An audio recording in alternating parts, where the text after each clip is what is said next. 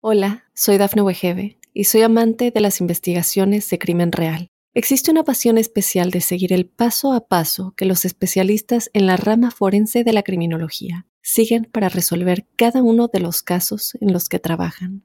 Si tú, como yo, eres una de las personas que encuentran fascinante escuchar este tipo de investigaciones, te invito a escuchar el podcast Trazos Criminales con la experta en perfilación criminal, Laura Quiñones Orquiza en tu plataforma de audio favorita. Óyenos audio. Advertencia. El siguiente episodio tiene contenido que puede molestar la sensibilidad de algunas personas. Bienvenidos a Pasión que Mata. Un heredero de una marca de lujo, una esposa despechada y un crimen por encargo. Esto es Pasión que Mata, una producción original de Óyenos Audio, en donde analizamos los asesinatos más terribles, las historias de celos, engaño, abandono y ambición que llevaron hasta la locura a sus protagonistas. En el episodio de hoy hablaremos de Mauricio Gucci, el crimen que entristeció al mundo de la moda. Soy Fabián Carabajal, bienvenidos.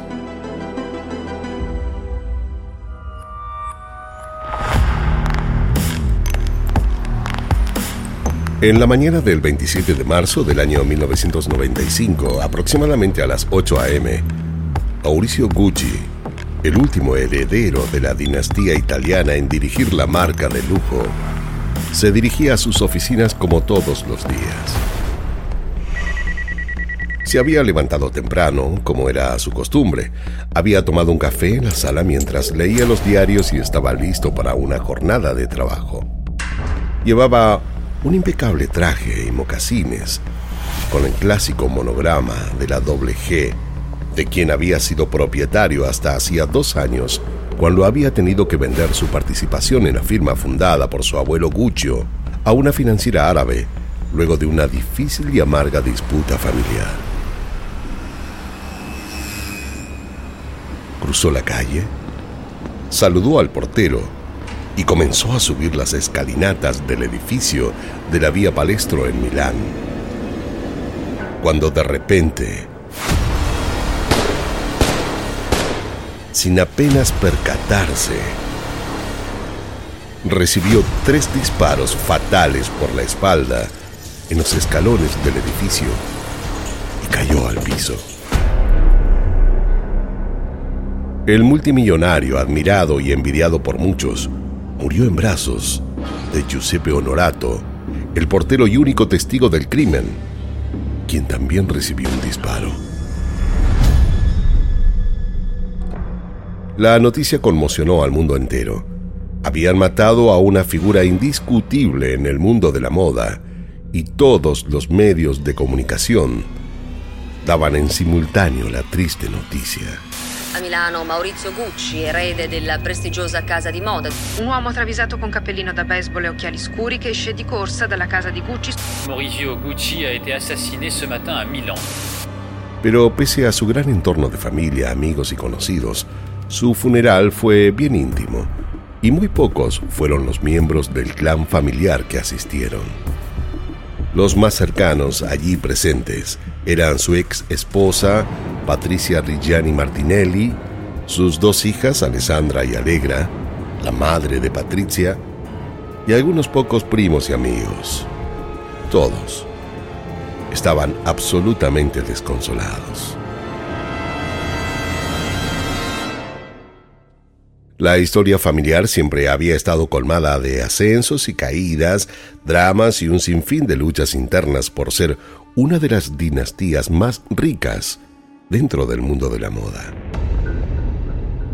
Atravesados a su vez por rivalidades internas, múltiples juicios, evasión de impuestos y encarcelamientos que culminaban con este cruento y penoso asesinato. Pero, ¿quién había sido este magnate? ¿Quién y por qué lo había asesinado?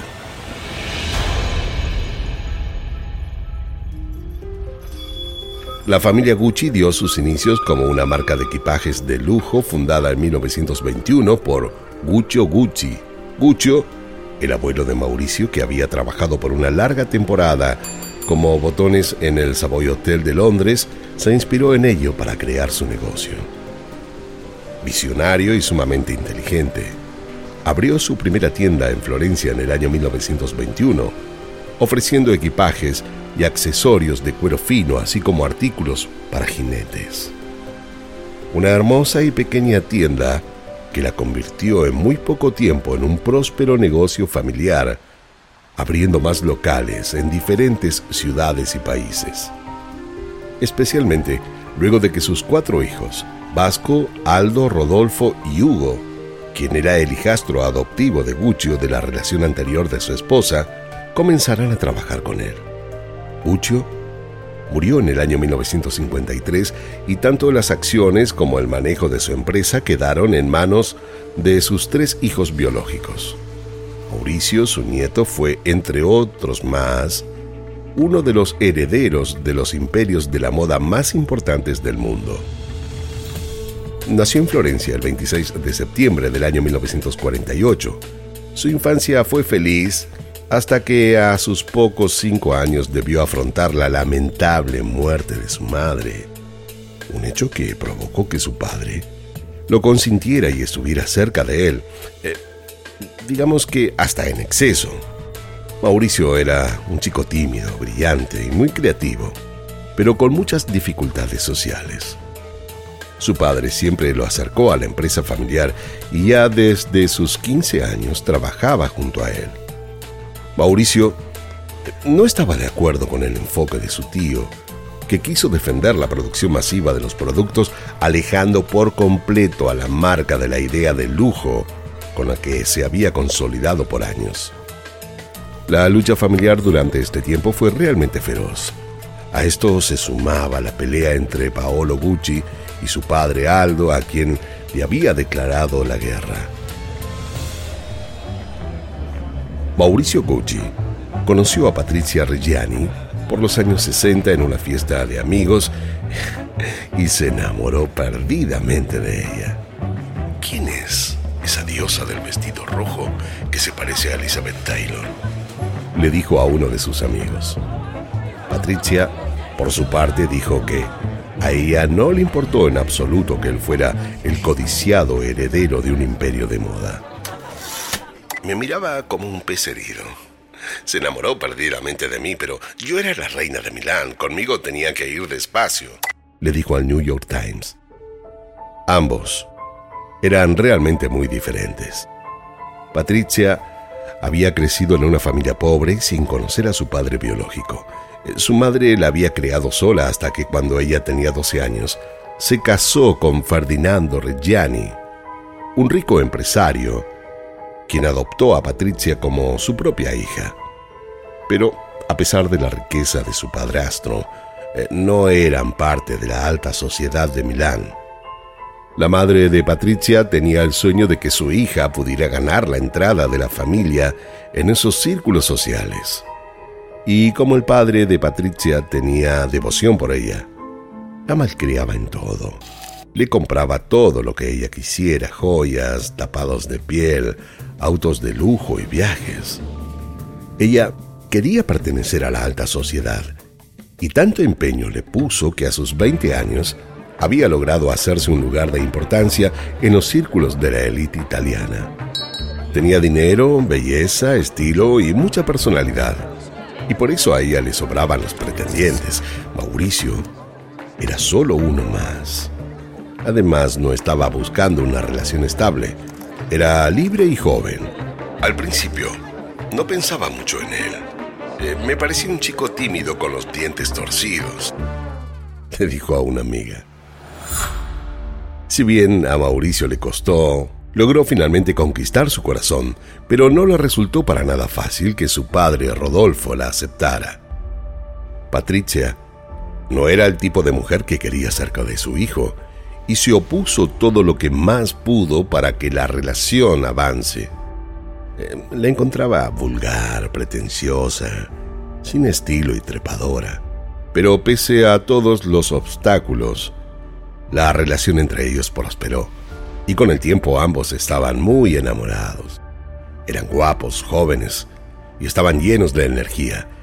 Prácticamente tenían toda la vida por delante y el mundo a sus pies. Y si bien venían de familias muy distintas, había cosas que tenían en común. Los dos estaban dispuestos a hacer sacrificios en pos de seguir logrando aún más éxito y tanto Patricia como Mauricio ansiaban formar una familia. En el año 1972 y con 24 años, en contra de los pronósticos de todos los Gucci, decidieron casarse.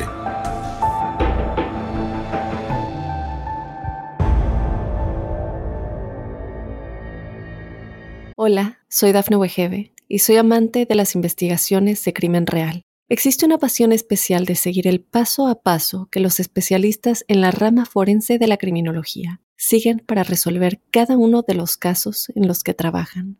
Si tú, como yo, eres una de las personas que encuentran fascinante escuchar este tipo de investigaciones, te invito a escuchar el podcast Trazos Criminales con la experta en perfilación criminal, Laura Quiñones Orquiza en tu plataforma de audio favorita.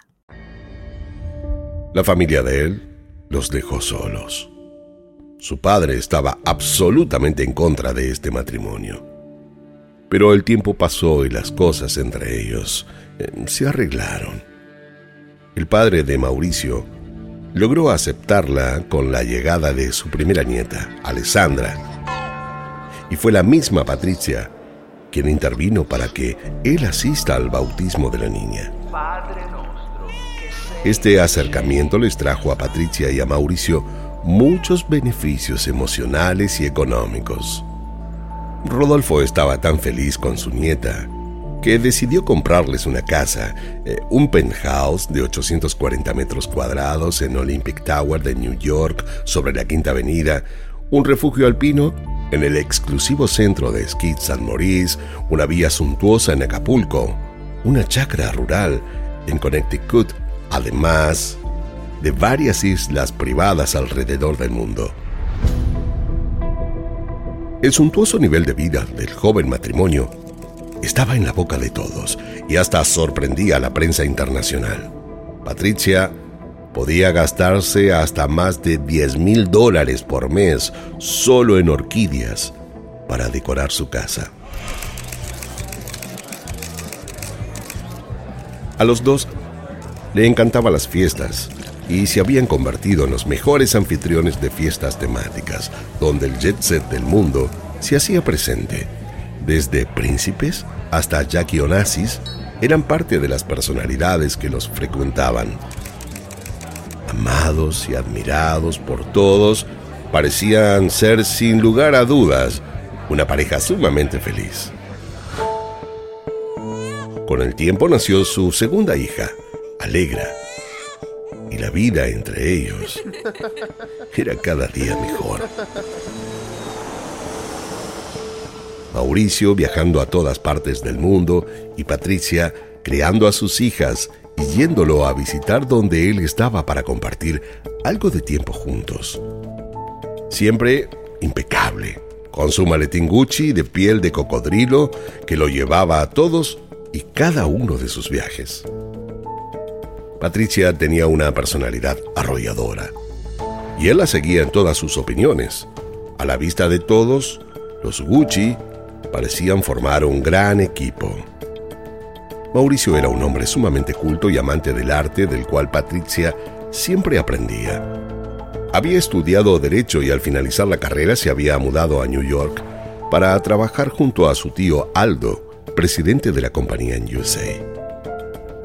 La actitud de Mauricio de gastar sin medir las consecuencias se vio fuertemente acrecentada con la muerte de su padre en el año 1983. El que había trabajado desde sus 15 años en la empresa heredó de un día para el otro el 50% de la compañía y comenzó a actuar diferente. Inició una guerra legal para expulsar a sus tíos de la compañía y, y todos comenzaron a verlo un poco loco.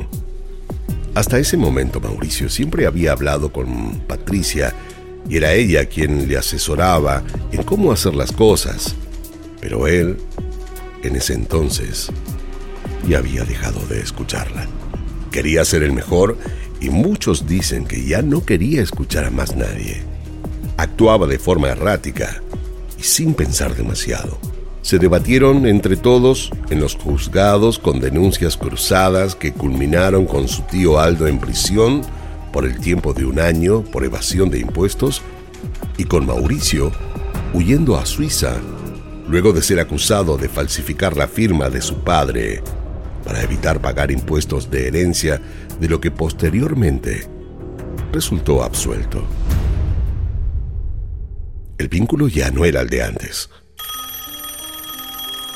En el año 1985 llamó a Patricia para decirle que debía hacer un viaje de negocios a Florencia.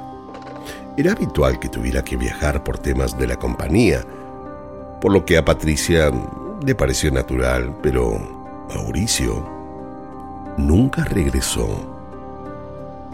Llevaban 13 años de matrimonio y se había ido así de su vida sin darle ningún tipo de explicación.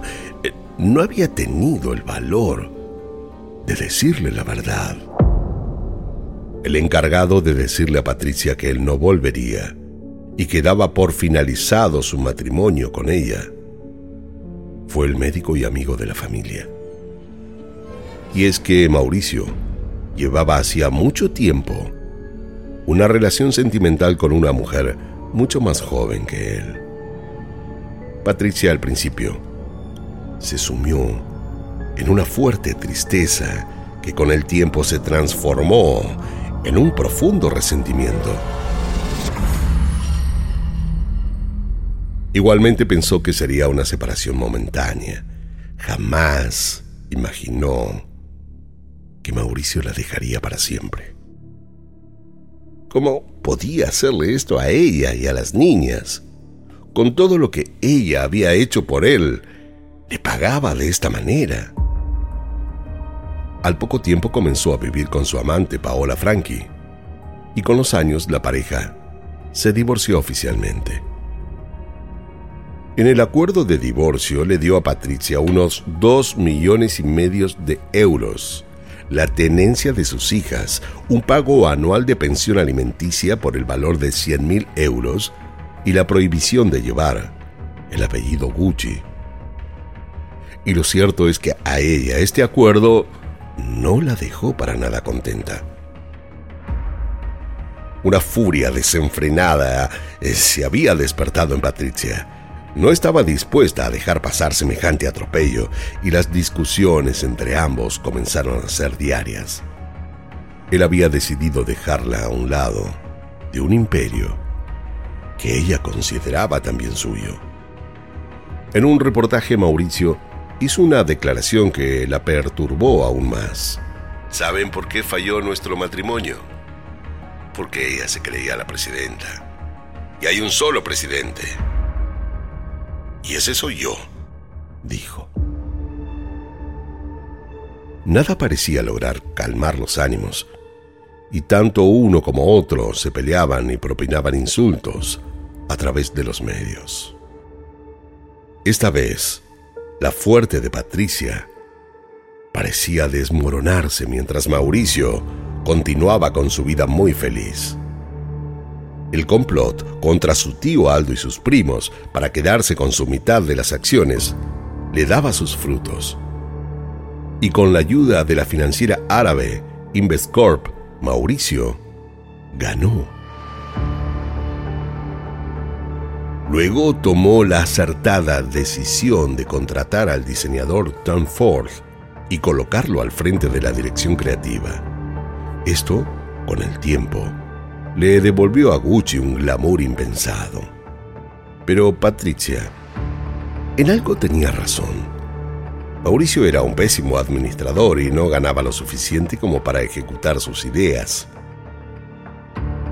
Con su fortuna personal tambaleando, En 1993 se vio obligado a venderle la totalidad de la marca a Investcorp por unos 200 millones de dólares.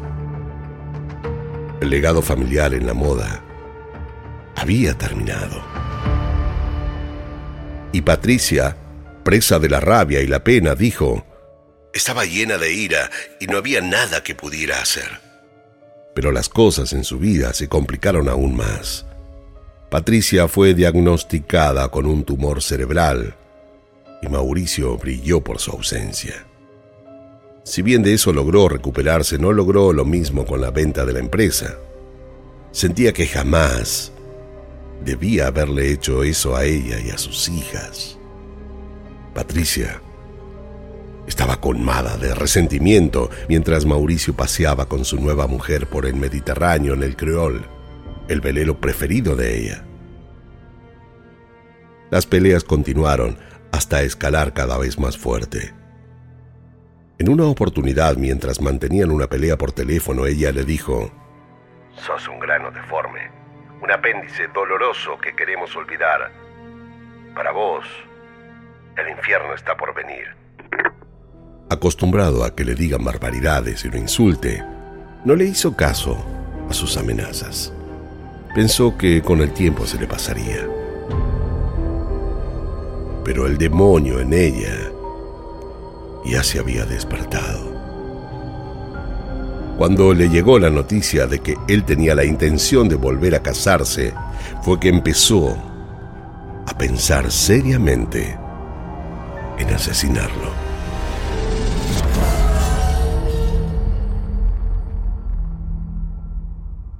Hola, soy Dafne Wegebe y soy amante de las investigaciones de crimen real. Existe una pasión especial de seguir el paso a paso que los especialistas en la rama forense de la criminología siguen para resolver cada uno de los casos en los que trabajan. Si tú, como yo, eres una de las personas que encuentran fascinante escuchar este tipo de investigaciones, te invito a escuchar el podcast Trazos Criminales con la experta en perfilación criminal, Laura Quiñones Orquiza, en tu plataforma de audio favorita. Patricia, Sabía que no era capaz de hacerlo sola. Y fue allí que se contactó con una vidente napolitana, Pina Auriema, a quien había conocido en las islas de Iquia unos 20 años atrás. Pina la escuchó desesperada y decidió ayudarla. Fue ella misma quien se encargó en persona de contactar a tres hombres. El albañil Benedetto Ceruolo, Horacio Chicala, un jugador compulsivo, y a Ivano Savioni, conserje, en un albergue transitorio, para que lleven a cabo el asesinato.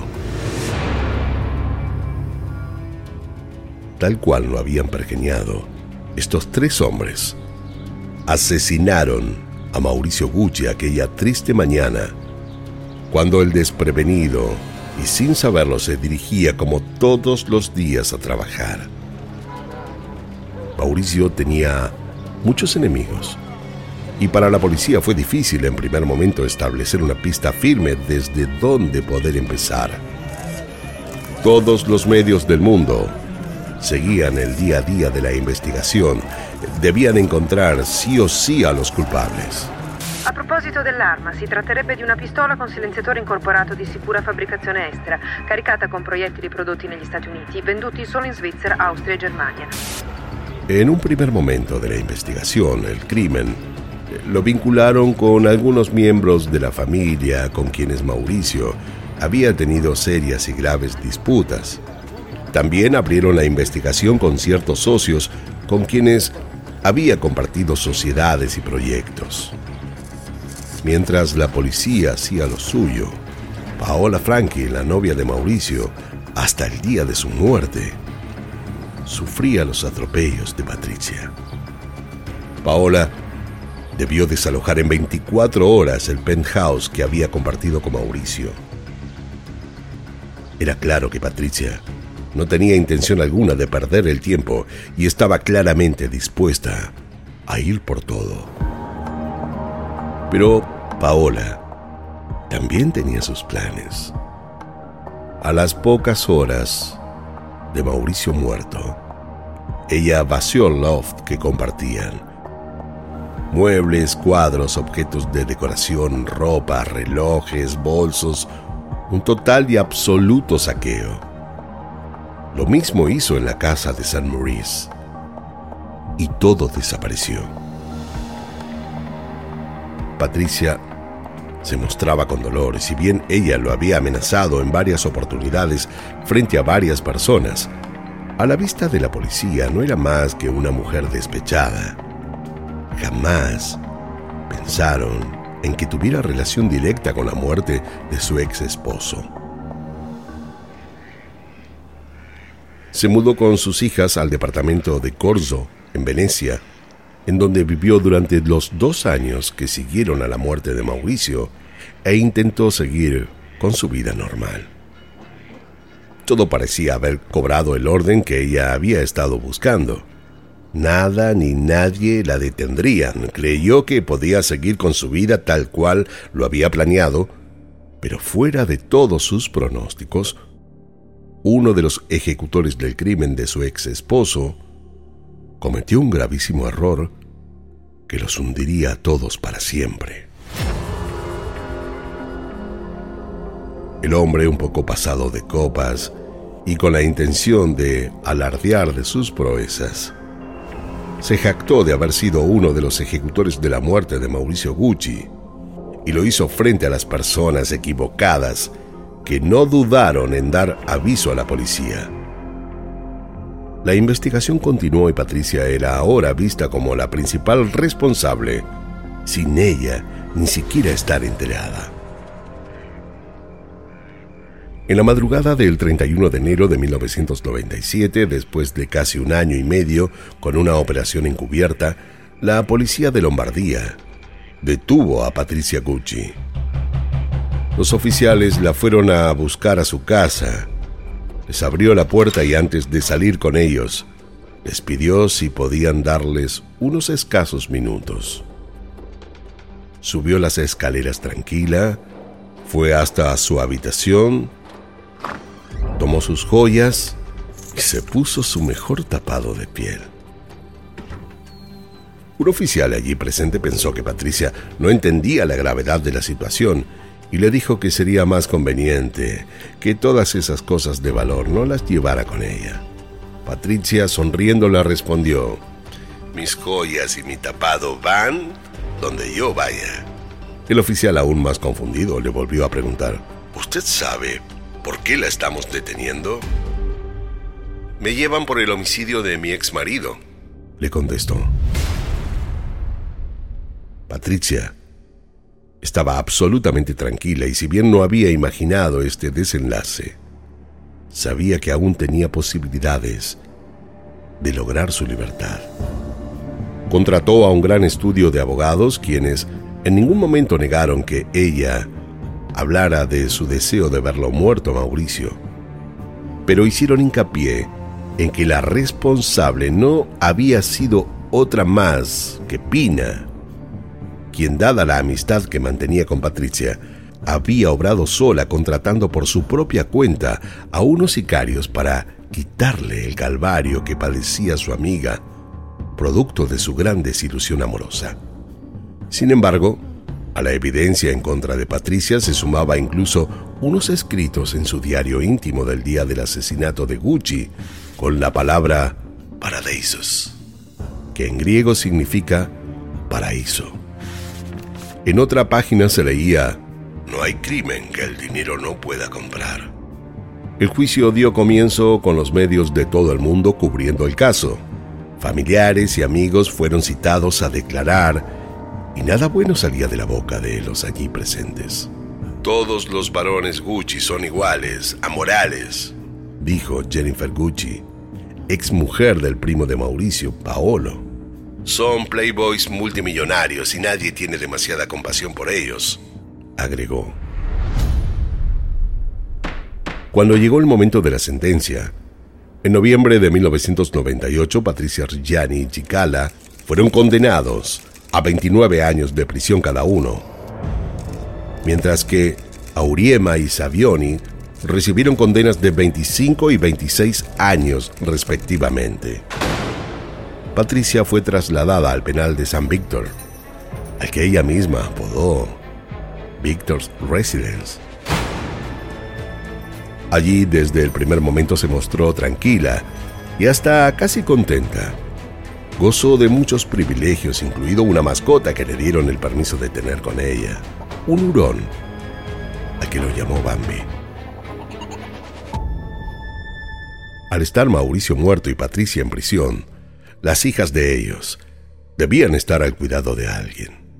Frankie, la novia de su padre, tuvo el descaro de pedir la tutoría de las pequeñas, pero el juez, al no existir vínculo sanguíneo alguno, se la denegó y puso a las niñas al cuidado de su abuela materna, Silvana, quien se ocupó finalmente de ellas.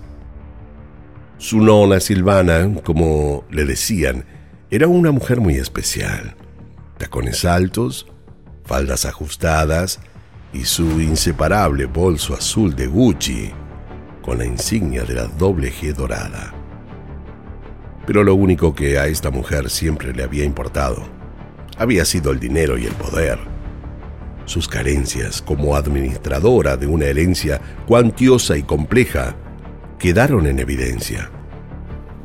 Esa mezcla de incompetencia, codicia y métodos fraudulentos, con los años y al crecer sus nietas, no hicieron otra cosa más que separarlas. Para las pequeñas, perder a su madre y a su padre fue devastador. Con su madre habían mantenido una relación inmejorable, y si bien Patricia las había educado colmadas de excentricidades y comentarios fuera de lugar, ellas la amaban. Una noche, cuando eran pequeñas, una tormenta terrible las azotó en Grecia. Las niñas estaban asustadas, tenían mucho miedo. El barco se movía de un lado a otro, se caían los vasos, cuchillos, copas. Ellas pensaron que morirían y como pudieron le preguntaron a su madre qué debían hacer en caso de que el barco se dé vuelta y se hunda. Patricia solo les dijo, ustedes tomen todas las joyas. Esa había sido siempre Patricia. Y claro que en muchas oportunidades les era difícil entender la madre que tenían. El dolor de verla en prisión fue devastador para ellas. Patricia seguía manteniendo su inocencia, y esto hizo por años que sus hijas le creyeran. Patricia parecía no tener intención de lograr obtener su libertad, como si sintiera de alguna manera que debía pagar por lo que había hecho. Hasta llegó a rechazar la primera oferta de libertad que le ofreció su propio abogado en el año 2011 porque le exigía el tener que conseguir un empleo. Nunca trabajé en mi vida y no tengo intenciones de empezar ahora, le dijo. En el año 2014, no se sabe bien por qué ella cambió de opinión y aceptó un trabajo como estilista en una firma de joyería Bossart. Era un oficio que podía hacer con naturalidad y que sentía a su altura combinar joyas con ropa y supervisar el diseño de una línea de carteras. El primer día que concurrió al trabajo apenas pudo ingresar de la cantidad de paparazzis que había esperándola en la puerta. Uno de ellos le preguntó, eh, ¿por qué contrató a un sicario para que matara a Mauricio? ¿Por qué no le disparó usted misma? Patricia lo miró y le dijo, mi vista no es tan buena. No quería fallar. Esta fue la primera vez que reconoció en público haber tenido algo que ver con la muerte de su ex marido. Un hecho que inevitablemente la alejó de sus hijas por muchos más años. En el año 2016 recobró su libertad. Las hijas, al ser las herederas de Mauricio, fueron las responsables de pagarle el millón de euros anuales que le correspondía, más los 18 millones correspondientes a la cantidad de años que ella había pasado en prisión, tal como lo establecía el acuerdo de divorcio que habían firmado con su padre. si bien aún cumplen con lo acordado en ese pacto, nunca le dejaron conocer a sus nietos. Patricia vive sola, acompañado de un séquito de empleados que son quienes le ayudan con la administración de su patrimonio. Hoy camina en libertad y suele ser ella misma quien sale a hacer las compras. Detrás de los enormes anteojos de sol, algunos suelen reconocerla por sus joyas ostentosas y el exótico pájaro sobre el hombro que lleva mientras camina sola en la vía Monte Napoleone, la quinta avenida de Milán. Patricia pensó que una vez obtenida su libertad la llamarían de la marca para ofrecerle algún tipo de colaboración comercial. Ella cree aún hoy conocer la marca más que cualquiera. Me necesitan. Yo todavía me siento una Gucci. De hecho, soy la más Gucci de todos, dijo. En una de sus últimas entrevistas, le preguntaron qué haría si se encontrara nuevamente con Mauricio y ella dijo, si volviera a verlo, le diría que lo amo, porque es la persona que más me importó en la vida. Mauricio el hombre más conocido en el mundo de la moda, un amante del arte, extravagante y tímido, murió siendo atacado por un extraño contratado por su exmujer. Patricia ya tiene más de 72 años y sus hijas intentan, como pueden, recomponer el vínculo o lo que quiera de él. Mientras su madre sigue siendo una mujer arrogante, colmada de vanidad que convirtió con los años en una disciplina. La mujer, que tuvo el mundo en sus manos, cayó presa de la obsesión y de los celos que la llevaron a pasar años en una celda compartida de cuatro metros cuadrados con tres reclusas. Pero aún allí vestida de ropa de diseño dormía con sábanas de seda y usaba los mejores perfumes. Hay quienes afirman que no existe día sin que piense en él. Better to uh, cry in Rolls Royce than to be happy in on a bicycle. That's, that's for sure.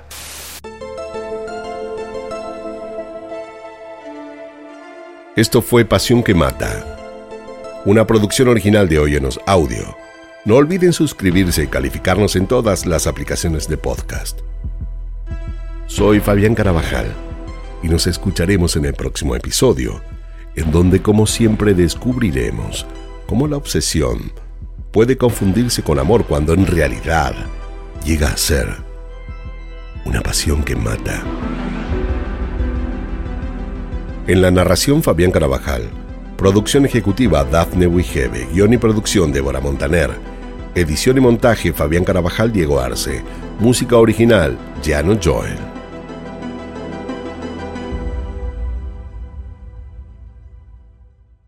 Hola, soy Dafne Wegebe y soy amante de las investigaciones de crimen real. Existe una pasión especial de seguir el paso a paso que los especialistas en la rama forense de la criminología siguen para resolver cada uno de los casos en los que trabajan. Si tú, como yo, ¿Eres una de las personas que encuentran fascinante escuchar este tipo de investigaciones? Te invito a escuchar el podcast Trazos Criminales con la experta en perfilación criminal, Laura Quiñones Orquiza, en tu plataforma de audio favorita.